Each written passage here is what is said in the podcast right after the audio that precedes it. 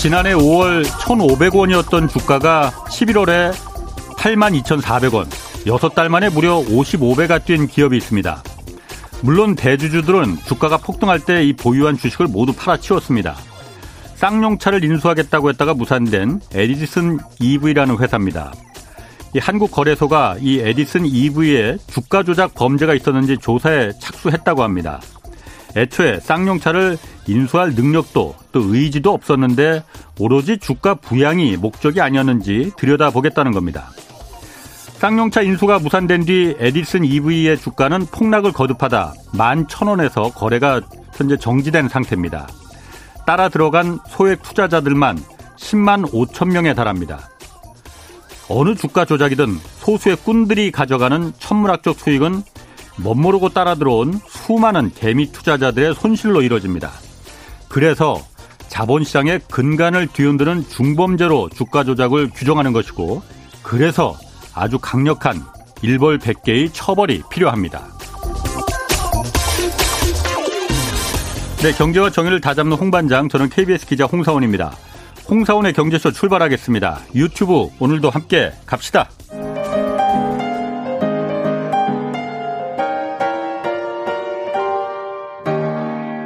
대한민국 최고의 경제 전문가와 함께 합니다.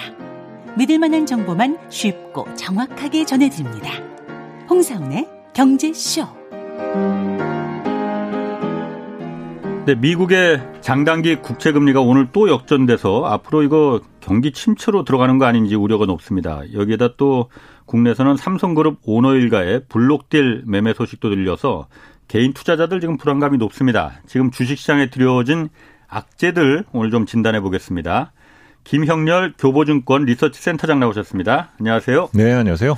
자, 먼저 그 미국 중요한 경제 지표 중에 하나죠. 그 지난해 2월 개인 소비 지출 PC 가격 지수라고 해요. 네, 그렇습니다. 이게 또 40년 만에 가장 큰 폭으로 올랐다고 하는데 네네. 먼저 이 PC 개인 소비 지출 가격 지수라는 게 뭐예요? 어, 우선 지금 연준이 가장 신경 쓰는 네. 지표입니다. 그래서 예. 지금 미국민들의 어떤 실질 소비 동향을 점검할 수 있는 내용이고 예. 어, 여기서 어 이제 그 식료품과 예. 그리고 에너지를 제외한 어 제외한 예. 이제 근원 PC가 있고요. 네. 그리고 이제 일반적으로 모든 것들을 다 포함하는 이제 PC 등이 나눠지게 되어 있는데 예. 이 지표가 최근에 어약 6% 후반까지 그리고 네. 근원 PC도 5% 이상 상당히 네. 이제 급등을 하게 됐는데요. 그러니까 얼마나 많이 뭐, 소비했느냐 이걸 말하는 거예요. 그렇습니다. 아. 그런데 이제 뭐 시장에서 이제 40년 만에 네. 가장 높은 수준이다라고 얘기를 하고 있는데 네. 40년 만이라고 그러면 이제 80년대 초반인 거지 않습니까? 그렇죠. 1980년대. 그러니까 어, 미국도 한때는 5%에 가까운 성장을 하던 시절이 있었어요. 아 그런 시절이 있었어요? 그렇습니다. 아. 그래서 지금 뭐 항상 어 언제나 선진국이었다라고 예. 생각을 하시겠지만은 예. 미국도 80년대 초중반만 하더라도 아. 4% 5%의 경제 성장을 이뤄내던 시기가 있었습니다. 예. 근데 그러다 보니 당연히 소비의 아. 근간을 가지고 있는 미국 경제의 물가가 예. 뭐6% 7% 가는 거는 음. 있을 수 있는 일이었죠. 예. 그런데 지금은 그렇지가 않잖아요. 그렇죠. 지금은 어. 선진 경제가 뭐 잘해야 3% 성장을 어. 할까 말까인데 그럼 선방이지. 그렇죠. 근데 예. 지금 물가가 무려 6%까지 나오고 있다. 이런 얘기를 접한다라는 것은 어 정말 이제 그 여론도 상당히 좋지 않아진다라는 걸 거고 예. 어 일부 가게의 입장으로는 내가 원하는 만큼 소비를 못 한다. 근데 그에 대한 대상이 먹는 거가 될 수도 있다라는 거예요. 예. 이제 그러면은 아. 항상 이런 어 근원 PC 같은 경우가 불안정해지게 되면 음. 미국 같은 나라의 경우 뭐 이제 범죄율도 올라간다라던가 좋지 않은 사회적 지표 등이 이제 시장에서는 등장을 하게 되는 거죠. 어. 그러니까 물가도 지금 그 2월 달에 7.9%까지 올라서 뭐 그렇죠. 뭐 그것도 거의 뭐 몇십 년 만에 최고로 오른 거잖아요. 네, 맞습니다. 거기다 네. 소비까지도 이렇게 막 그 계속 껑충껑충 뛰면은 네네. 연방준비제도 입장에서는 어쨌든 그 5월에 지금 기준금리를 또 올리느냐 마느냐 이 결정을 해야 된단 말이에요. 맞습니다. 네. 이때 그러니까 왕창 올리느냐 아니면 네네네. 조금 올리느냐 네네. 뭐 big step, baby step 이렇게도 말하던데. 맞습니다. 네. 크게 올릴 가능성이 그럼 더 크겠네요. 그렇죠. 지금 3월 중순에 이제 첫 네. 번째 네. 금리 인상을 시작을 했고 예. 어 1년에 FOMC는 총 8번 열립니다. 예. 그리고 그중에서 이제 6번 남았는데 예. 이제 이 얘기는 연준은 연, 남은 6번 동안 계속 금리를 올리기만 할 거라는 거거든요. 예. 근데 만약에 한 번씩 정도만 올리게 되면 예. 금리가 정책 금리가 1.75% 정도입니다. 예. 연말이 됐을 때. 아, 아. 근데 지금 물가가 6%라는데. 그렇지. 정책금리 1.75가 이게 충분한 숫자야? 그럼 실질적인 실질금리는 마이너스죠. 그렇죠. 어. 그렇기 때문에 결국 여기에 강한 메시지를 주기 위해서는 결국 big step, 어, 예. 두 단계 금리 인상을 할 수밖에 없다라는 걸 거고 그 가능성이 점진적으로 커져 가니까 요즘 이제 금리도 요동치고 예. 그리고 환율도 불안정해지는 음. 이제 그런 상황들이 지금 동시다발적으로 이뤄지고 있는 거죠. 그래서 지금 뭐 한 1, 2주 정도 뭐 주가도 조금 회복되고 이러니까 예. 뭐 이제 뭐 급한 불은 껐나 보다. 이렇게 아하. 생각하실 수도 있는데 전혀 그렇지는 않다는 겁니다. 여전히 시장 경제와 금융 시장은 상당히 불안정 상태에서 불안정한 상태에서 지금 시간을 보내고 있다라고 볼 수 있습니다. 만약에 5월에 음. 이제 금리를 4월에는 뭐그 네, 없습니다. 없잖아요. 네네네. 5월에 기준 금리를 올리느냐 마느냐 미국에서 올리겠죠. 결정을 하는데 네네. 만약에 그때 인플레 물가 상승률이 음. 좀 드라마틱하게 만약 주저 내려간다면 아, 그러면 생각을 바꿀 수도 있는 거예요? 사실 물가의 둔화 속도가 그렇게 네. 드라마틱하게 나오기가 쉽지는 않아요. 네. 그래서 지난 2월 기준으로 미국이 7.9가 기록됐었는데 예. 만약에 월간 비교도 있을 거지 않습니까? 예, 예. 그러면 월마 월간 비교가 연말까지 단 0.001도 오르지 않는다라고 가정을 해도 예. 연말 물가가 대략 한 4% 후반입니다. 예. 그러니까 아, 지금부터 음. 떨어져도 어, 계속 떨어져도. 오른다라는 거죠. 아, 아. 그렇기 때문에 어, 드라마틱하게 물가가 둔화될 수 있는 여지는 없고 예. 오히려 우리가 이제 점점 이제 준비를 해야 될 것은 예. 두 단계 인상을 하려 할 때 과연 놀랄 건가? 음. 이제 보통 채권 시장에서는 발작이라는 표현도 쓰고 예, 예. 우리가 요즘은 93년이나 94년 때를 비교를 하면서 지금 이제 채권 시장이 조금 그런 상황이거든요. 예. 채권 대학살이라는 아. 사태가 있었는데 예. 아, 그때와 지금 유사한 흐름이 계속적으로 당분간은 있지 않겠느냐. 예. 이제 그런 것들을 걱정하고 있는 거죠. 그래요. 네. 그런데 또 한 가지 지금 그 미국의 국채가 장기 국채가 있고 단기 국채가 그렇죠. 있잖아요. 네네. 예금도 장기예금 있고 단기예금이 있듯이 네네. 당연히 장기예금의 이자를 더 많이 주는 게 상식이잖아요. 그렇죠. 오랫동안 맞습니다. 내 돈이 묶이니까. 맞습니다. 근데 장기국채 금리도 당연히 음. 금리 이자를 더 줘야 되는데 네네. 장기 국채하고 10년물 국채하고 2년물 단기 국채하고 음. 금리 차이가 이게 역전이 돼 버렸다. 그렇죠. 어젯밤에는 어. 이제 그것이 역전되는 현상을 드디어 이제 보게 됐죠. 그러니까 단기 금리에 오히려 돈을 짧은 기간 맡기는데 이자를 더 준다는 거 하잖아요. 맞습니다. 네네. 이게 어떻게 가능할지 그게 잘 상식적으로는 이해는 안 가는데 네네네. 이게 어떤 의미를 갖고 있는 겁니까? 우선은 그만큼 지금 채권 시장이 불안정하다라는 거죠. 아. 그리고 이제 금리가 올라간다라는 것은 어 우리가 이거를 이제 가격으로 해석했을 때 예. 채권 가격이 하락한다, 폭락한다라고 이제 표현을 하게 되는 겁니다. 예. 그러니까 지금 채권 시장에서 벌어지는 일들은 이거 앞으로 무슨 일이 더 벌어질지 모르니까 예. 우선은 단기 유동성이 최고인 것 같아. 어, 현금을 챙겨두자. 예. 그러면서 장기도 팔고 단기도 파는 거예요. 예. 근데 이제 이 정도면 됐겠지라고 생각을 하면서 모아놨던 이 단기 채권을 그냥 시장에다가 그냥 쏟아내 버리니까는 예. 비정상적으로 단기 금리가 더 올라가는 현상이 나오게 된다는 거죠. 채권은 가격이 떨어지면 금리는 올라가니까 그렇죠. 반대니까. 그렇습니다. 그래서 예. 지금 수급 상황이 상당히 불안정하다라는 음. 거고 투자 주체별로 지금 채권을 던지는 사람들이 많아졌다. 예. 이제 그렇게 먼저 해석을 해 두시는 것이 필요합니다. 그래서 음. 가장 걱정들 하시는 거는 어 이렇게 장단기 금리가 역전되는 현상이 음. 나오니까 어 이거는 우리 옛날에 배웠던 경기 침체 신호잖아라고 예. 하면서 이제 그러면 또 경기 침체 오는 거야 이렇게들 많이 보시거든요. 아하. 근데 지금 나타나는 현상은 장단기 금리가 역전된 것은 우리가 눈으로 봤으니까 예. 그거는 팩트인 거는 맞는데 음. 해석은 저는 조금 달리해 봐야 될 부분이 있다라고 봐요. 그 해석을 하기 전에 네네. 장단기 금리 차가 역전이 되면은 네네네. 왜 장기적으로 경기 침체가 온, 오는 거예요? 그렇습니다. 제가 그 부분을 말씀을 드리려 하는 건데요. 아하. 지금 장단기 금리 역전이 별 문제가 없다라고 보는 이유는 네. 단기 금리의 상승 속도보다 당, 아, 장기 금리의 상승 속도보다 아. 단기 금리가 너무 빨리 오르기 때문인 거예요. 어, 네. 뭐 연방준비제도에서 계속 그 네. 그 기준금리 그러니까 올리겠다고 하니까 더 쉽게 말씀을 드리면 채권을 파는 사람들이 너무 많다는 겁니다. 아. 예? 왜냐하면은 아. 우리는 그동안에 뭐 금리 인상을 하긴 하겠지라고 하겠지만은 속도가 빨라질 거는 의식을 안 했었고. 예. 그리고 어 뭐 양적 기축을 한다라는 것도 별로 시나리오에 안 넣어놨었고. 예. 그런데 단기 채권을 많이 가지고 있다가 이런 일들이 벌어지니까 예. 리스크 관리를 해야 되잖아요. 잘못하다간 채권을 가지고 있는데 내가 손해를 보게 생겼으니 예. 이때 리스크 관리 위해서 일종의 손절을 하는 과정인 거예요. 그래서 음. 단기 채권을 던지니까는 금리 역전 현상이 지금 나타나게 되는데 왜 단기 채권만 던져요? 그럼 장기 지금 이제 금리 정책이 너무 급진적으로 바뀌니까 아. 나타나는 현상인 아, 겁니다. 단기적인 것부터 먼저 이 변동성이 크니까 그렇죠. 아이고 이거 위험할 수 있다 나 네. 던질래 네, 장기적으로는 뭐, 뭐 어떻게 될지 그렇죠. 모르니까 그렇죠 그래서 아. 이 상황에서는 이제 정책 환경의 변화 때문에 사람들이 예. 놀란 경우다라 볼 수가 있는데 예. 문제는 이제 우리가 책에서 배워왔던 장단기 금리 역정 그 내용은 금리 장기 금리가 더 이상은 올라가지 않고 자꾸 떨어지려 한다라는 거예요. 예. 이제 그 아. 장기 금리가 떨어진다라는 거는 채권 가격이 강세 쪽으로 돈다라는 거지 않습니까? 예, 예. 그러면 사람들이 이제는 경기를 낙관하지 못하고 지금 약간 과열 단계에 있으니까 음. 아 이제는 경기 침체가 올 테니 믿을 만한 거는 채권밖에 없어. 예. 그러면서 아. 장기 채권을 사기 시작하면서 금리가 올라간다. 네. 아. 그게 이제 두 번째인 경우인 거죠. 그래서 예, 예. 후자의 경우에는 대체적으로 경기 침체가 오는 것들이 이제 항상 있어 왔었고 아. 지금처럼 정책 환경 변화에 단기물이 반응해서 나타나는 역전 현상은 예. 일시적일 거다라는 거죠 아직까지는. 그러니까 여기서 결론으로 말씀을 드리면 지금 걱정하시는 장단기 금리 역전은 예. 지금은 아닌 것 같고요. 예. 빠르면 연말 아니면 이제 내년 정도에 그런 현상을 보게 될 거라는 겁니다. 아. 이제 그때부터는 많은 사람들이 어, 특히 전략가들은 음. 어, 지금부터는 우량 채권 사세요. 우량 장기 채권 사세요. 이런 얘기들을 이제 하기 시작할 거예요. 그때부터는 음. 뭔가 어 세계 경제가 구조적인 침체에 빠질 수 있는 이유들이 하나둘씩 등장하기 시작을 할 거라는 거죠.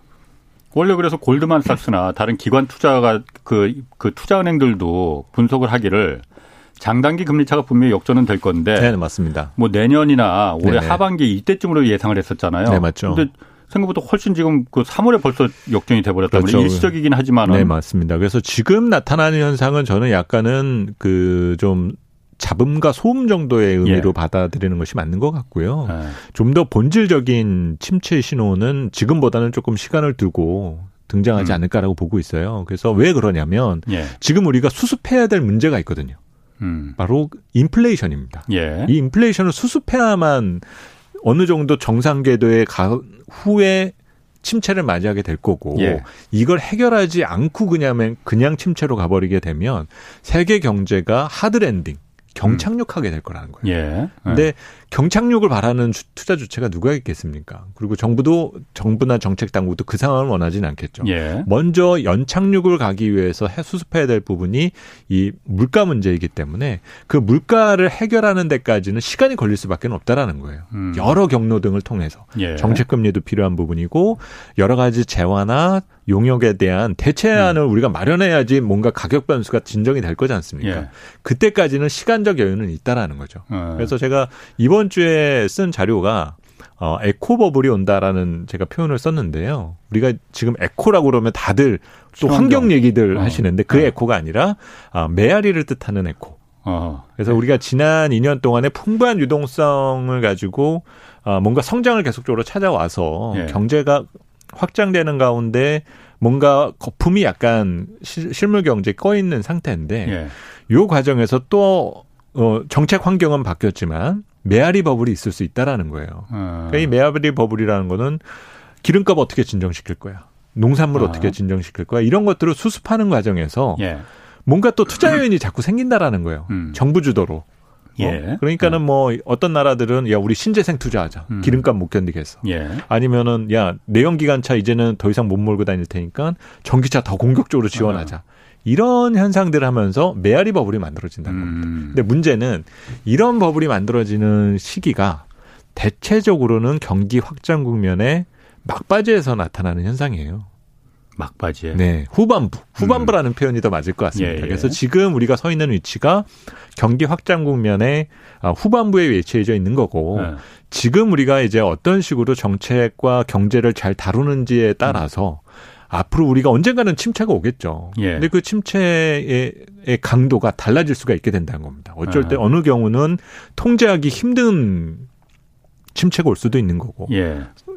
뭐 선제적으로 잘 대처를 해주고 예. 기업들이 어느 정도 위기 관리 능력을 갖추게 낸다라면은 상당히 부드러운 그리고 우리가 침체라는 것을 자꾸 거북하게 들을 이유는 없거든요. 항상 한 사이클에 대한 음. 끝을 통과해야만 또 새로운 시작을 우리가 경험할 네. 수가 있는 부분이기 때문에 그 침체 기간을 어떻게 잘 보내느냐가 어떻게 보면 더 중요한 부분이 될 수가 있겠죠. 어.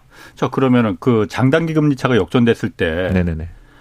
뭐그 경제쇼 패널 분 중에서도 상당히 많은 분들이 경기 침체가 오는 거는 네네. 틀린 적이 거의 없었다. 네, 그렇죠. 분명히 오더라. 맞습니다. 이번에도 그러면은 어쨌든 그 지금 일시적이긴 하지만은 또 음. 올해 하반기에 또 역전이 되고 그러면 어쨌든 장기적으로는 경기 침체가 오는 건 맞겠네요 그러면은. 그렇죠. 그러면은 제가 이 생각을 해보고 음. 그 어제도 좀 잠깐 이 얘기 나왔었는데 네네. 연방준비제도가 어쨌든 금리를 음. 뭐 big step으로 0.5% 포인트씩 이렇게 기준금리를 올린다면 그건 바로 단기금리에 직접적인 영향을 주는 거잖아요. 주겠죠. 그렇겠죠. 연방준비제도도 미국 경기가 침체에 빠지는 거를 원하지는 않을 거 아니에요. 전혀 원하지 않죠. 그러면은 네. 장단기 금리 차가 지금도 가뜩이나 이렇게 그 막 역전되고 좁혀지고 그러는데 5월에 금리 올려야 되는 시기가 왔을 때 고민이 되지 않을까요, 그거? 많이 고민이 됐는데 사실 그에 대한 준비가 지금 되느냐가 약간 중요하거든요. 예. 근데 그 신호가 조금씩들 보인다라는 거예요. 대표적인 예가 외환시장의 반응입니다. 예. 그러니까 사실 1월 정도까지만 하더라도 뭐 우리 국내 증시에서 외국인의도 스탠스가 상당히 뭐 중립적이었었고 예. 당시에는 예. 예. 그런데 2월 3월 지나면서부터는 우리 국내 증시에서 외국인이 자꾸 매도를 한단 말이에요. 예. 그러면서 또 하나 외, 외환 시장에서 상황을 보게 되면은 달러와의 강세는 계속적으로 이어지고 있는데 예. 의외로 선진 통화들이 달러 대비 상당히 부진한 상황입니다. 근데 이유들은 있겠죠. 유럽은 불안정, 유럽은 전쟁 이슈가 있으니까. 예. 근데 최근에 들어서 엔화가 엔화. 자꾸 약으로 예. 지금 바뀌어가고 있다라는 거예요. 예. 이 얘기는 쉽게 말하면은 자꾸 글로벌 자본의 돈들이 달러로 몰리고 있다라는 겁니다. 예. 그럼 왜 예. 달러로 몰리느냐? 예. 달러로 표시된 걸 갖고 싶으니까 달러 쪽으로 자꾸 돈을 쌓아두는 거거든요. 예. 그러니까 이들이 그러면 사고 싶은 것이 뭐냐 생각을 해보면 결국 빅스텝이든 어, 양적 긴축이든 뭔가 조정을 하게 되었을 때 어, 글로벌 자본은 결국 어, 기승전 미국으로 어, 음. 도착을 하게 될 거다. 예, 예. 그러면 그 우선순위가 먼저 우량, 어, 장기 채권이 될 거고, 예. 그 다음에 시장이 조금, 어, 변동성이 커지고 나온 이후에는 뭐 주식도 해당이 될 수도 있겠지만, 순서적으로 봤었을 때는, 예. 현재는 그렇게 달러 표시 자산에 대한 비중을 넓, 넓히고 싶으니까, 어, 지금 그 5월에 대한 어떤 준비를 어느 정도 이미 시작했다라고도 볼 수가 있겠죠. 5월에 대한 준비를 네네. 사실은 그래서 어제도 이제 최배근 건국대 경제학과 교수가 나와서 뭐 그런 얘기 하면서 음. 사실 좀 색다른 시각의 그 insight를 좀 보여주시더라고요. 네네. 이게 다 연준이 네네. 원래 우리가 그러니까 그렇게 생각했잖아요. 네. 파월 연방준비제도 의장이 음. 작년에 원래 진작 금리를 올리고 했어야 되는데 이게 인플레가 일시적인 거라고 음. 계속 잘못 판단을 해서 네네네. 그 타이밍을 놓치고 그랬다 했는데 네, 그게 맞습니다. 아니고 다 미국의 국익을 위한 네네.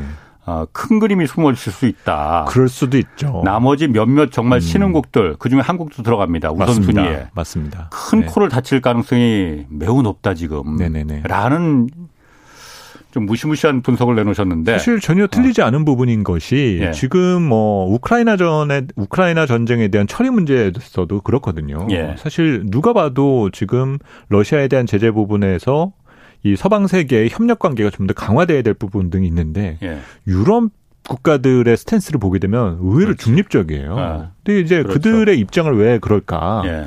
생각해 보면 어 윤리적으로 봤을 때 러시아에 대한 저제는 분명히 앞으로도 계속돼야 되겠죠. 예. 근데 이들에 대한 대안을 생각하려고 보면 생각나는 거는 미국밖에 없다라는 거예요. 예. 근데 미국의 과연 에너지 안보 부분을 미국에게 다시 또 바톤을 넘겨준다? 그렇게 되면 어, 일종, 일종의 칼자루를 미국 쪽에다 주게 돼 버린다라는 겁니다. 예. 그러니까 그 상황이 너무 불편한 거죠. 그렇죠. 아, 더더군다나 다 자, 자칫하다가 그렇죠.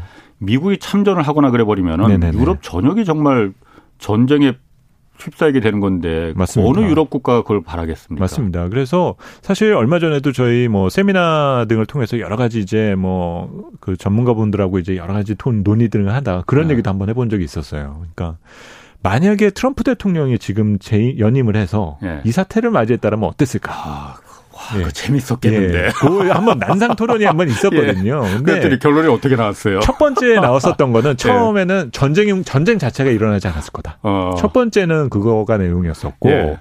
어, 두 번, 그러니까 그 이유는 지금 이렇게 전쟁이 벌어지게 된 부분이 미국이 네. 너무 약해 보여서다라는 아, 거죠. 갑자기 아, 러시아가 강해지지는 아, 않은 거니까. 그렇지, 예. 그래서 첫 번째는 일어나지 않았을 거라는 게 첫 번째였었고 일어났다 하더라도 예. 트럼프는 바로 예. 중국을 끌어안았을 거라는 거예요. 중국을? 예. 그러니까는 편갈르기로 가는 것보다는 아. 실용주의나 현실주의로 가면서 예. 관세 부과됐던 거 다 풀어버리고 아. 이 러시아를 고립시키기 카드를 꺼내 들었었을 거라는 거죠. 그렇다고 해서 중국이 그 오케이 그럼 우리 친하게 지냅시다 이렇게 바로 나갈 것 같지는 않은데 쉽지는 않겠지만 아. 물론 이제 중국도 지금의 상황에서 얻고 싶은 것들이 있겠죠. 아, 예. 예. 그 음. 과정에 지금 시간이 계속적으로 흘러가는 거고 아. 그에 대한 부작용은 지금 글로벌 인플레이션으로 그냥 기속 어 연결돼 결론이 나와지고 있다. 예. 그래서 그 이 문제가 빨리 수습되기 위해서는 가급적 그에 대한 아, 결론의 답이 음. 빨리 도달되어야 된다라는 거겠죠. 어, 재밌는 그 가정이었었네. 네네. 그 엔화 약세 관련해서는 이거 주말 경제쇼 플러스에서 그 최백운 교수와 함께 그 이걸 다룰 거거든요. 어. 그렇군요. 그래서 네. 엔화 하락은 사실 근본적인 일본 경제 그 산업 구조의 그 취약성, 약점 이게 좀 문제가 있더라고요. 뭐 사실 뭐 경, 일본만 놓고 봤을 때는 네. 그런 그 원화 예, 엔화에 대한 강세는 좀 비정상적인 측면들이 크죠. 아베노믹스에야말로 큰 패착이 맞습니다. 지금 엔화 약세로 예. 고질적인 예. 약세로다가 지금 그 그렇죠. 모두가 가난해지는 거잖아요. 일본 맞습니다. 모든 지금부터는 국민이. 이제 오히려 글로벌 유동성 환경의 변화라고까지도 네. 봐야 될 것 같고 그래서 그 결과가 어떤 식으로 나오게 될지는 사실 저도 궁금합니다.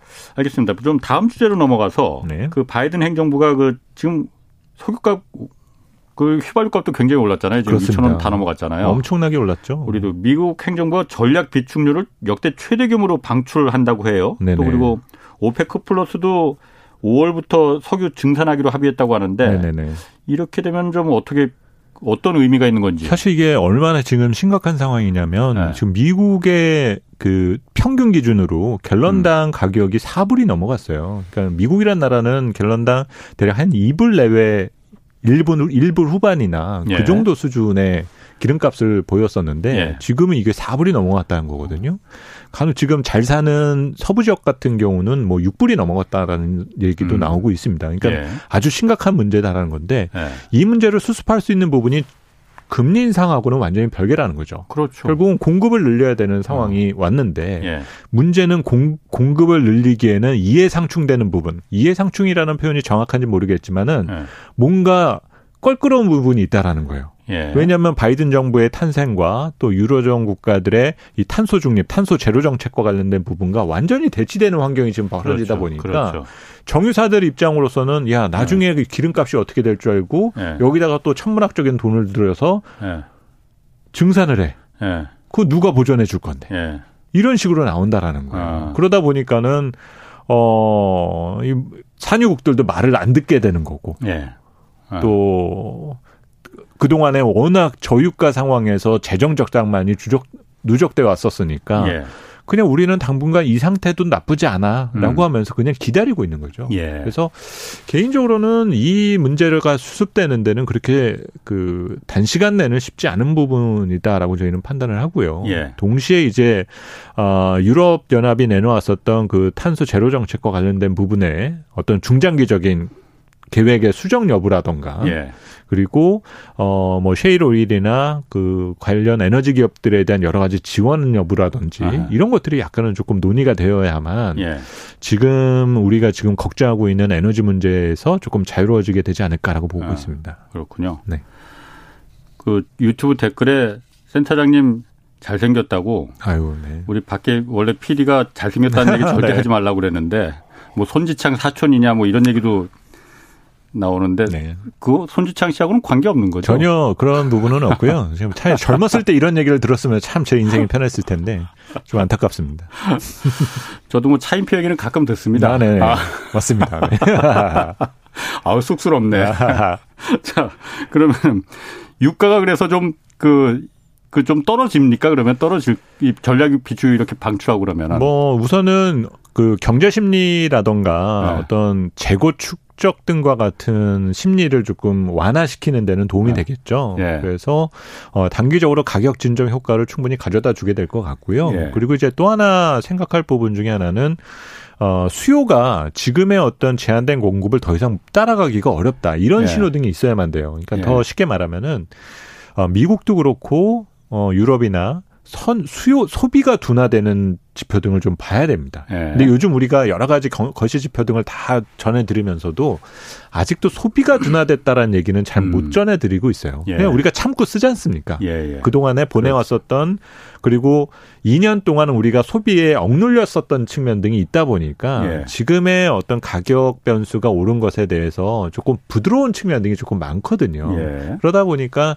그런 유연함이 어떤 소비의 둔화증으로 나타나고 있지가 않은데 예. 만약 이제 실질 에너지 가격이나 어떤 원자재 가격에 조금 더 움츠러들려면 음. 가격에 대한 저항을 받으려면은 어, 그런 요소 등의 신, 징후, 징후들이 발견돼야 된다는 거죠. 아, 예. 사람들이 예. 이제부터는 잘 안 사는구나. 음. 그러면 이제 미리 사서 쟁여둘 거가 아니라 예. 그냥 나중에 조금 다운되면 이런 예. 디플레 심리를 자극을 시켜줘야 돼요. 예. 그래서 예. 지금 상반기까지는 우리가 부정할 수 없는 인플레 시대지 않습니까? 그렇죠. 근데 아마 그렇죠. 하반기 정도가 되면은 예. 제가 예전에도 한번 자료를 썼던 어 biflation 아니면 이걸 mixflation이라고 얘기를 하게 되는데요. 예. 인플레와 디플레가 좀 혼용되는 그런 시장을 우리가 통과하게 될 가능성이 있어요. 그게 같이 있을 수도 있나요? 같이 있을 오르기도 하고 내리기도 그렇습니다. 하고. 이게 너무 어. 갭이 벌어지다 보면. 예. 그래서 이 갭이 벌어질 때 나타나는 현상 중에 하나가 그런 건데요. 어, 저는 공급이 늘어날 때 네. 가격이 네. 올라가는 것들을 이해 못하는 시장주의자 중에 하나거든요. 예. 근데 이제 최근에 그런 일, 지난번에 물적 분할 때도 조금 비슷한 얘기였었는데요. 예. 그리고 최근에도 나타난 현상 중에 하나가 아까 질문에도 있었지만, 어, 액면 분할하는데 주가가 올라간다. 음. 이런 거는 저는 개인적으로 유동성에 대한 과잉이나 과열 상황에서 나타나는 특수한 경우다라고 저는 봐요. 음. 어떤 기업 가치나 어떤 본질적인 가치의 변화가 있지 않은데 사람들의 어떤 네. 가격 심리라든지 아, 아. 어떤 소비 심리에 대한 약간의 트릭이지 않습니까, 사실. 예. 이제 그런 부분에 대한 변화를 줬는데 갑자기 가격 변수가 반응을 한다? 이거는 뭔가 잘못됐다라는 거죠. 그래서 항상 자산 시장에서는 공급을 늘렸는데 가격이 더 오르려 한다라는 현상이 나타날 때가 예. 제일 위험 신호다라는 거예요. 어. 그래서 이거는 주식도 마찬가지일 거고 예. 부동산도 마찬가지입니다. 어. 이제 부동산이 그 경기가 꺾일 때 나타나는 신호 중에 하나가 그거예요. 아니 공급량을 늘려놨는데 네. 그 신규 아파트가 너무 어마무시하게 올라가는 거고 예. 그 지역이 사람이 살까 싶은 약간의 의구심이 있음에도 불구하고 예. 유동성이 집중되면서 가격이 반응하게 되는 경우 예. 대부분 이제 그런 경우들이 이제 물량이 거기 매물이 거기서 잠기게 되는 유동성이 그 잠식되는 예. 그런 현상이 나타나게 되거든요. 그래서 음. 어, 사실 지금 에너지나 이런 원자재 상품 시장과 같은 경우는 아직 그 신호까지는 나온 것 같지는 않아요. 네, 그래서 네. 조금 더 이어지는 측면 등은 있겠지만 하반기나 우리가 얘기를 해왔던 음. 경기 침체 시기하고 가까워지게 되면은 어, 상당히 뜨고 거친 어, 가격 조정을 경험을 하게 되겠죠.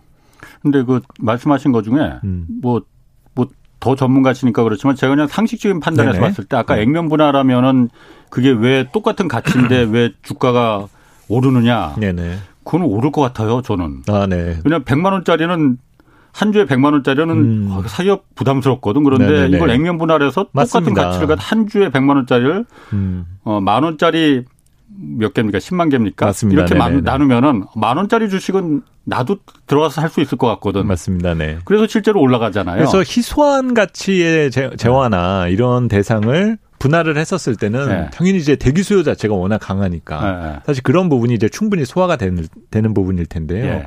근데 문제는 우리가 살 수 있는 것들이 많아졌을 때가 문제가 된다라는 거죠. 아, 살수 있는 것들이 많아졌을 그렇죠. 때. 만약에 아, 이거가 예. 그런 현상이 있었던 거는 괜찮은데 아. 어, 그 비슷한 일들이 다른 자산에서도 또 아, 벌어지게 된다. 예, 예. 그럼 이제 선택지가 많아지지 않습니까? 음, 네. 그러면 매수의 매수세가 분산되면서 예. 이제 음. 거기에서 어떤 지속성이라든지 지속력이 약해진다라는 거죠. 그렇군요. 네. 또 하나 그 지금 러시아가 네네. 어쨌든 전쟁 중인데 어, 천연가스 대금을 이제 루블화로만 받겠다. 네네. 유럽에다가 유럽은 지금 절대적으로 러시아한테 천연가스 공급을 의존하고 있잖아요. 네네, 그렇죠. 루블화로만 결제해라. 이제 달러 음. 안 받는다 우리. 네네. 이렇게 했잖아요. 네네. 이거 무슨 의미가 있는 겁니까? 어, 러시아 입장으로서 설명을 아, 하면은 예. 어, 외환 관리뿐만이 아니라 예. 가격 할인 효과를 글로벌 소비자들에게 알린 거죠. 아. 어, 우리 지금 루브라가 폭락을 하고 있는데 예, 여기에다가 니네들이 필요한 거를 싼 가격에 살 수 있는 기회를 주겠어. 예. 라고 선포를 하게 된 거고. 예. 사실 소비자 입장으로는 어 저거 관심이 생기는데 아. 라고 하지만 도의적으로 사실 그런 재화를 살 수는 없는 부분이지 예, 않습니까? 예, 예, 그러다 보면 이제 지금 아직까지는 뭐 표면적으로 내세우고 있지는 않지만 예. 그 뒤에서 러시아와 여전히 교역 관계에 있는 국가들 입장으로는 예. 계속적으로 뭐 루브라에 대한 거래 등을 진행시킬 것이다라고 봐야 될 부분일 것 같고요. 예. 문제는 이것을 암암리에 얼마까지 지속할 거냐가 가장 또 중요한 부분이 될 것 같고, 뭐 중국이라든지 아, 아시아 적경 지역에 있는 나라들은 음. 아무래도 그거에 대한 유혹의 저거를 예. 끈을 놓을 수가 없겠죠. 당장 음. 중동이나 미국을 찾아가면은 두 배, 세 배짜리 그렇지. 똑같은 기름이나 천연가스를 가지고 와야 되는데 예. 여기에서 그냥 욕 한 번 먹으면은 싼 어. 거를 내가 할 수가 있게 되는 예. 거지 않습니까? 어. 이제 그러면서 서로 어 하나의 주판화를 튕기겠죠. 어, 음. 이 계산기를 두드리겠죠. 예. 주판을 튕긴다라면 어. 무슨 말인지 볼 수도 있으니까. 계산기를 두드리겠죠. 예. 왜냐하면 예. 이거를 했을 때 만에 하나 미국이나 유럽의 제재를 받으면 어떻게 되나. 예. 이제 이런 것들도 고민을 하게 될 거고. 예. 그렇지 않고 만약에 만약에 이런 상황을 계기로 러시아하고 뭔가 더 그 결집력이 강해지는 관계가 유지되지 않을까? 예. 이런 것들을 생각을 하게 된다라면 그 카드를 꺼내들 수도 있게 될 거고요. 근데 음. 그에 대한 어떤 선언 정도가 나온 것이지 어, 시장에서는 그게 나오지는 않은 부분일 것 같고. 근데 예. 사실 이런 거에 대한 거래가 이루어지는 현상이 만약에 벌어지게 된다면 예. 제가 봤을 때는 그거 역시 지금의 급등한 에너지나 국제유가의 가격을 좀 잡아둘 수 있는데 도움을 줄 수 있을 것 같아요. 음, 잡아두는데. 그렇죠. 아. 그러니까 저쪽에 가면은 그렇지. 싸게 판대는데. 그렇지. 이제 그런 네. 것들 상황을 제가 볼 때는 미국도 싫어하실 것 같지는 않거든요. 아, 역설적으로 미국도 그렇죠. 미국도 그냥 저쪽에다가 욕만 한 번 한 번 하면 되고 예. 너 그러다가 너 제재할 수도 있어. 음. 그냥 엄펀만 한 번 또 내려주고. 그런데 저 상황 등으로 인해서 가격이 더 이상 못 올라가는 음. 조짐이 나타나게 되면 원하는 성과거든요. 누이 좋고 매부 좋고네 그러면. 그렇습니다. 아. 그래서 예전 그런 부분이 예. 이제 미중 무역 전쟁 때도 비슷하게 있었어요. 예. 그러니까 미국이 중국을 제재하는데 제일 짜증 났었던 거가 뭐냐면 니네들이 좋은 값싼 제품을 우리 쪽에다 파는 것까지는 괜찮은데 예. 그러면은 근데 니네들이 만든 제품을 우리 것도 많이 담겨져 있잖아. 어. 그러니까 니네들이 이거를 유럽이나 다른 데 가서 많이 팔면 예. 우린 가만히 있어도 돈을 벌 수 있는데 예. 그 만든 걸 가지고 왜 자꾸 우리 쪽으로 다시 또 오는 거야. 그게 아. 싫었던 거예요. 아.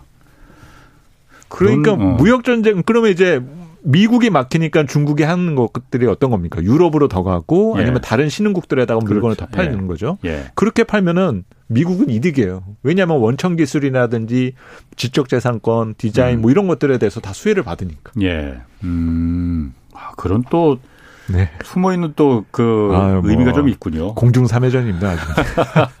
자, 이제 국제에서 국내 상황으로 좀 넘어가 볼게요. 삼성그룹 오너 일가가 그 상속세 지금 12조 원 내야 됩니다. 일단 그것 때문에 어, 삼성 SDS 주식하고 음. 삼성전자 주식 주로 해서 블록딜로 대량 처분했다고 해요. 네네. 먼저 블록딜 음. 어, 용어 좀 생소합니다. 네, 그렇죠. 그것들 뭡니까? 어, 그러니까 좀 묶음 판매라고 보시면 될 것 같아요. 판매. 어, 아. 이것을 아. 한 번에 팔면 시장에 내놓으면 네. 네. 그 가격을 떨어뜨리게 되니까 주가가 폭락하죠. 그렇죠. 어. 그렇기 때문에 어, 이 이렇게 어느 정도의 사이즈가 있는 매물을 예. 적당한 투자 주체들과 서로 매칭을 시켜줘서 가져가라. 음. 그러니까 기관 투자자들한테 그렇죠. 대부분 아. 이제 외국인이나 국내 예. 기관 투자자들에게 예. 어, 그런 식으로 공고를 내서 하게 되고 아. 좀 보통, 싸게 줄 테니까 그렇죠. 갖고 가라. 그런 거래가 있게 되면은 한 5%뭐 예. 내외에 아. 할인율을 줄 테니까 예. 가져가라라고 하게 됩니다. 예. 그러면 이제 어, 그 동안에 삼성전자 사고 싶었었던 주체들이 있을 거예요. 예. 근데 그런 사람들 입장에서 5% 싸게 준다니까 어, 고마워 하면서 그냥 받아가면 되는 어. 거고 또 이들 중에서도 그냥 펀드에 담아두는 주체도 있겠지만은 또 일부는 그냥 받아서 파는 주체 주체도 있을 거예요. 그러니까 싸게 사서 그렇죠. 조금 더 이익 받고 그러니까 음. 5%를 주고 받았는데 네. 그 다음 날 보니까 주가가 한 2% 빠지더라는 거예요. 네. 그러면 이제 팔면은 3% 수익이 생기니까 네. 이렇게 해서 그냥 파는 경우가 생기게 되는 겁니다. 어. 그러면은 일단 얼마나 그 블록딜로다가 넘겼어요 그러면 그 기관 어, 지금 이제 네. 홍나희 여사 지분 포함해서 네. 약 1조 3천억 정도로 아. 지금 알려져 있고요. 예. 지금 앞서 말씀하셨던 것처럼 상속세 총액이 대략 12조 원 정도고 예. 이 중에서 약 10조 원 가량을 5년에 나눠서 팔아야 되니까 예. 지금 전자와 SDS 이제 각종 삼성 총수 일가에서는 어, 삼성 그룹주에 대한 그 지분이 예. 대략적으로 매년 한 2조 정도씩은 음. 이제 나올 수는 있다. 산술적으로는 음. 생각해 볼 수가 있는 거겠죠. 음. 그러면은 그 삼성 오너 일가 입장에서는 어쨌든 돈을 마련하려면은 갖고 있는 주식을 처분할 수밖에 없는데 그렇죠. 네, 맞습니다. 그 주식을 주식 시장에 그냥 팔아서 하면 어, 네. 주가가 굉장히 대량으로 나오니까 폭락할 테니까. 그렇죠. 그리고 지금부터 계속적으로 1조 원이나 네. 2조 원이 나올 거야 라고 메시지를 보내게 되면 예. 어느 투자자가 그 주식을 사겠습니까? 그렇지. 그렇기 때문에 어 사실 그런 문제를 네. 어 제거한다. 라고 네. 이제 생각하고 이제 그런 것들이 오버행 이슈라고 또 우리가 또 이제 표현을 해요. 어. 이제 나올 매물이 쌓여 있는 것들이 있는데 예, 예. 이거를 제거시켜 주고 나면 예. 아 이제 그러면 더 이상은 어, 누를 힘이 없구나. 아, 그래서 이제 오버행 이슈가 제거된다는 음. 표현을 하게 됩니다. 아니 그러면 제가 묻고 싶, 그 궁금한 거는 네네. 삼성 오너일가에서 그래서 이걸 갖다가 주가를 떨어뜨리지 않고 떨어뜨리면 어, 자기가 손해니까. 그럼요. 이걸 갖다 기관 투자자들이나 외국 인들한테 자 한 5% 우리가 싸게 이거 줄 테니까 시간 장액 장 끝난 다음에 블록딜로다가 우리가 넘길게. 그렇죠. 그러면은 뭐 서로 그렇게 손해 날 거 없는 거잖아요. 맞습니다. 네. 그럼 다 좋은 거고 삼성전자 주식을 갖고 있는 음. 사람들이나 일반 네네. 투자자들 입장에서는 손해 보는 거 있습니까? 손해 보는 거가 있다 어. 말할 수는 없어요. 뭐 또는 예. 아까 말씀드렸었던 것처럼 단기 투자자가 그 중에 섞여 있어서 예. 약간의 그 다음 날 매물이 나온다라는 어. 것들에 문제가 있을 수는 있지만 예. 오히려 더 큰 문제가 생길 수 있는 거를 수습해줬다라는 부분으로 우리가 해석한다면 그 상황에 대해서 문제 삼는 것은 좀 잘못된 거고요. 아. 그리고 또 이런 현상이 삼성전자에만 해당되는 것이 아니라 우리나 미국 모든 주식시장이 다 이런 식입니다. 그러니까 아. 여러분도 이제 뉴욕 증권거래소를 보면 예. 거기 뉴욕 증권거래소에서 막 딜러들이 막 팻말 들고 어. 막 이런 것들에 뉴스에서 보시잖아요. 예예. 예. 그분들이 하는 게 그런 일이에요. 예.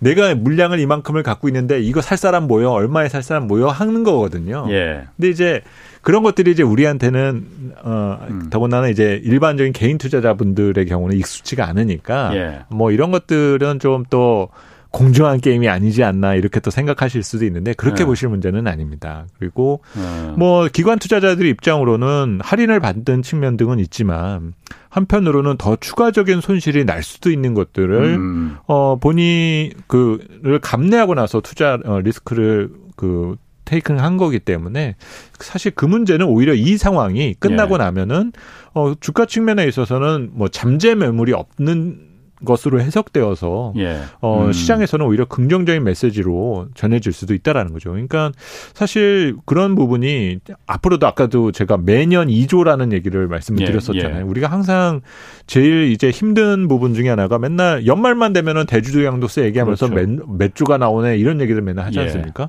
똑같은 일이 이제 벌어질 수 있다라는 것은 상당히 조금 껄끄러운 부분이 될 수 있고 음, 음. 다행히 이제 우리 대표 기업이고 대표 종목이기 때문에 어, 삼성전자를 비롯한 삼성그룹 기업주 등에 대한 수요자는 어, 어느 가격선에서든지 존재를 한다라는 거죠. 음. 그런 부분에서는 별로 이렇게 걱정할 문제는 분명히 아니다. 아, 너무 이렇게 네, 좀 현미경 분석을 아. 하실 내용은 아닙니다. 블록들이 그렇게 아주 나, 네네. 뭐, 그 못된 짓은 아니다라는 그럼요. 거. 그리고 뭐 어. 항상 주식 시장에서는 어. 시, 장정 거래라든지 어. 시간의 거래라든지 이런 네. 것들이 있어요. 그렇죠. 그래서 늘상 있는 일들인 뭐. 것 중에 하나인 거기 때문에 그 단지 여기에 그 상속세를 내기 위한 어. 지분 정리가 있었다. 예, 예. 이런 것이 이제 뉴스가 된 어. 것이지 지역 기업 가치라든지 주가 판단하는데 영향을 줄 수 있는 내용이었다라 볼 수는 없습니다. 그러니까 제가 뭐 이걸 물어보는 게 네. 어쨌든 블록딜 뭐 이게 시간 외에 거래하니까는 음. 뭔가 뉘앙스가 네네. 네. 불법적인 냄새가 막 나긴 아, 하는데 전혀 그렇지 사실 이게 않죠. 다 합법적이긴 하잖아요. 그렇죠. 그런데 우리나라 자본시장법상에 네네. 네. 합법적인 일들로 이루어지는 거래나 행위 중에서도 음.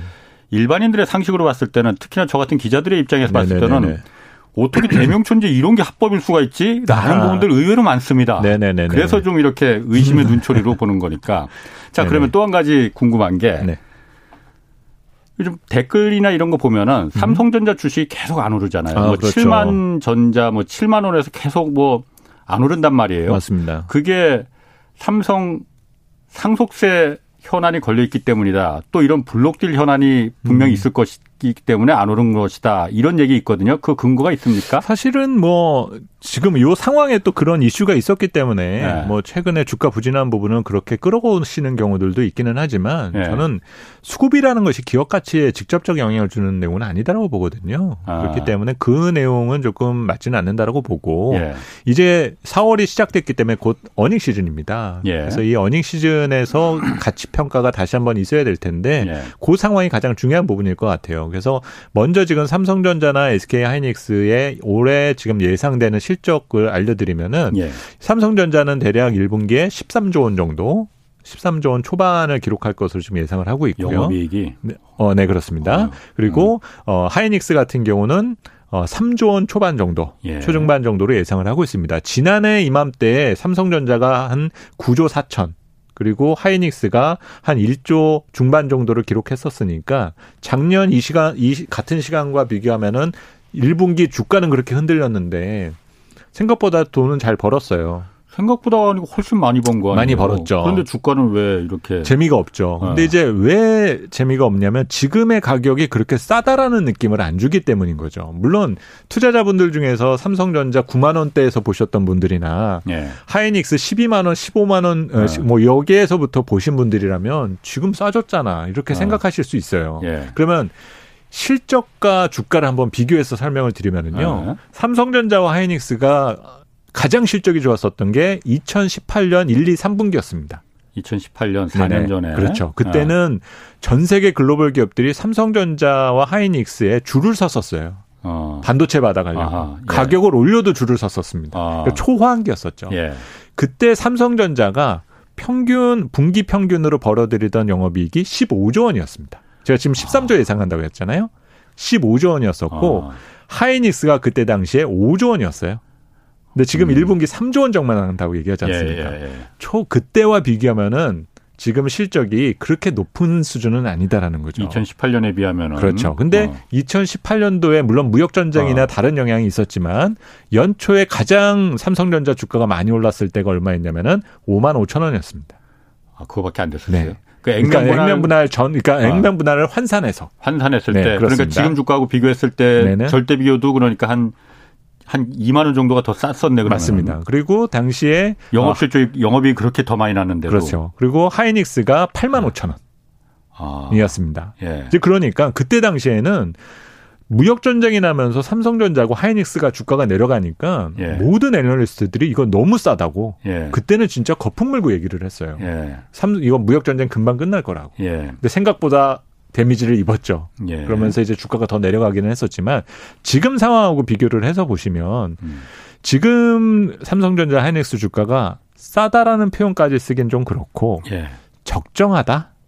라는 표현까지는 쓸 수는 있다라는 거예요. 음. 저는 비싸다고는 보이지는 않습니다. 왜냐하면 전자 어, 그 반도체 기업들의 지배력이라던가 예. 여전히 수요가 강하다라는 거, 쇼티진 상황인 것들 이런 것들만 음. 놓고 본다라면은 어, 비싼 영역대에 있는 것은 분명히 아닌데 예. 그렇다고 앞다퉈서 당장 다음 주에 계좌 개설하고 사야 될 정도로 쌓연 위치가 아니기 때문에 예. 지금 이렇게 주가가 무거워져 있다라는 거죠. 음. 거기에다가 요즘 뭐 원화 표시 자산이 원 아까 첫머리에 말씀드렸었던 다들 달러만 가지려고 그러니까 예. 그런 영향들도 이제 우리 대표 기업들의 아. 영향을 아. 주고 있는 상황이다 그렇게 아. 보시면 될 것 같아요.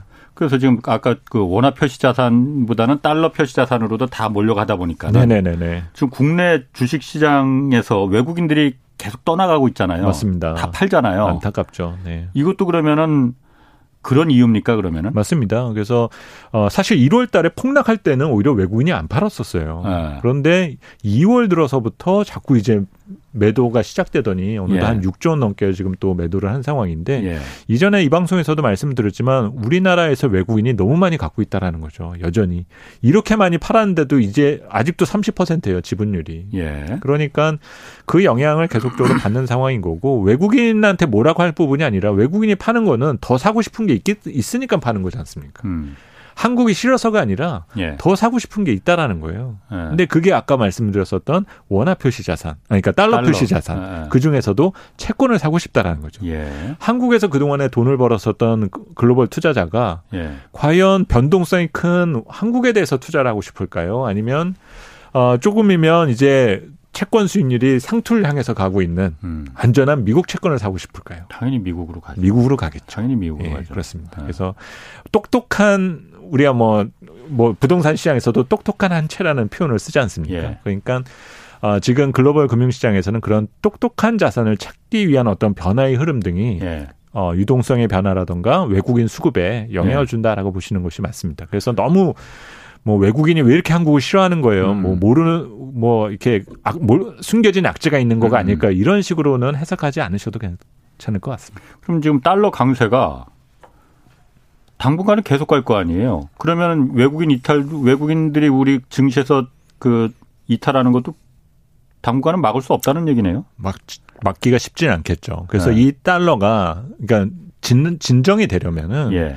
이 달러가 어딘가로 빨리 정착을 하는 과정이 중요한 것 같고요. 아, 그래서 예. 정착이 되고 나면은 그 이후로 좀 어, 어떤 차선호 음. 어, 그 차순위 예. 이 대상에 대한 관심 등을 갖게 될 텐데 예. 이제 그러면서 전 세계를 펼쳐보겠죠. 음. 그러면서 어느 나라가 뭐 경기 침체에서 잘 버티는 힘이 있나 그리고 예. 침체 후에 매력적인 곳이 어딘가 뭐 이런 음. 것들을 이제 또 우선순위를 매기다 보면은 거기에서 이제 한국에 대한 어, 랭킹이 음. 결정되지 않을까 그렇게 보고 있습니다. 아까 그 삼성전자고 SK 하이닉스가 영업 이익이 아직 뭐 이제 곧 발표는 네, 되는 아직 거죠. 뭐 지금은 애널리스트들 예상치입니다. 예상치고 13, 삼성이 13조, 네, 13조 초반이고 SK가 SK가 3조 원 3조. 네네. 어 그래도 사실 한 분기당 10조 원 이상 그리고 음. 뭐 SK도 메모리 반도체만 팔아서 3조 원 네네네. 이렇게 순수익을 남기는 게 그러면서 그렇게 세계적으로 몇 개 안 될 것 같은데. 그래서 사실 우리 시장이 2,000까지 2,700까지 밀렸다가 그래도 조금 안정을 되찾은 이유가 예. 어, 지금 1, 2분기 전체로 우리 상장 기업들의 지금 추정이 이게 한 56조 정도거든요. 예. 이게 엄청난 거예요. 사실 56조 수준이라는 것은 예. 작년하고 비교해 봤을 때도 물론 작년보다는 조금 다운은 되지만 예.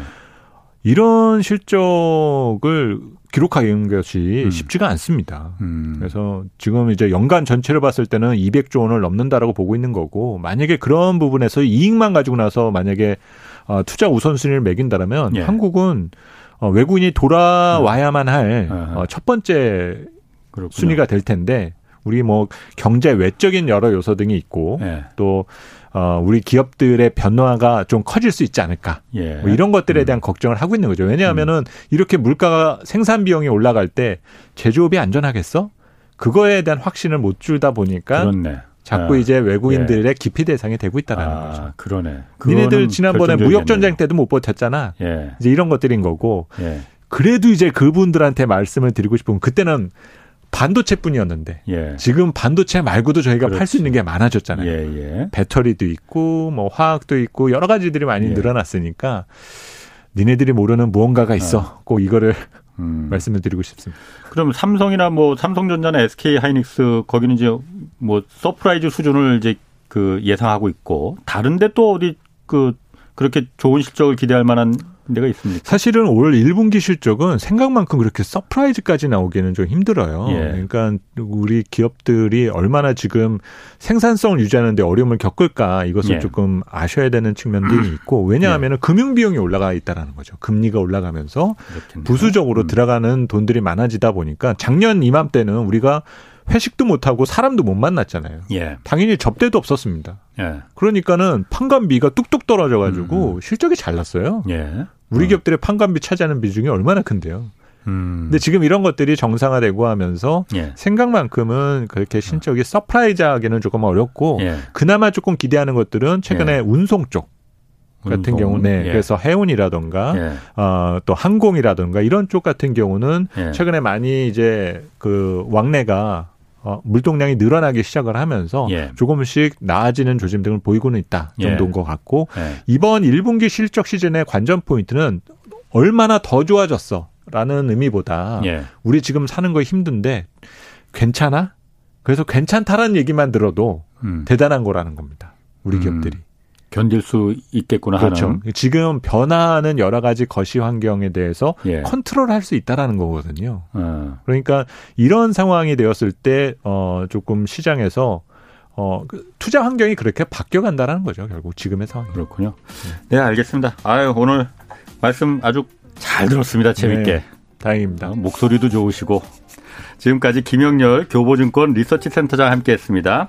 내일 오전 11시에는 유튜브로 경제쇼 플러스 업로드 됩니다. 이번 주에는 일본 엔화 가치 추락 원인 아까 말씀드린 바와 같이 그거 좀 자세히 알아보겠습니다. 지금까지 경제와 정의를 다잡는 홍반장 홍사원의 경제쇼였습니다.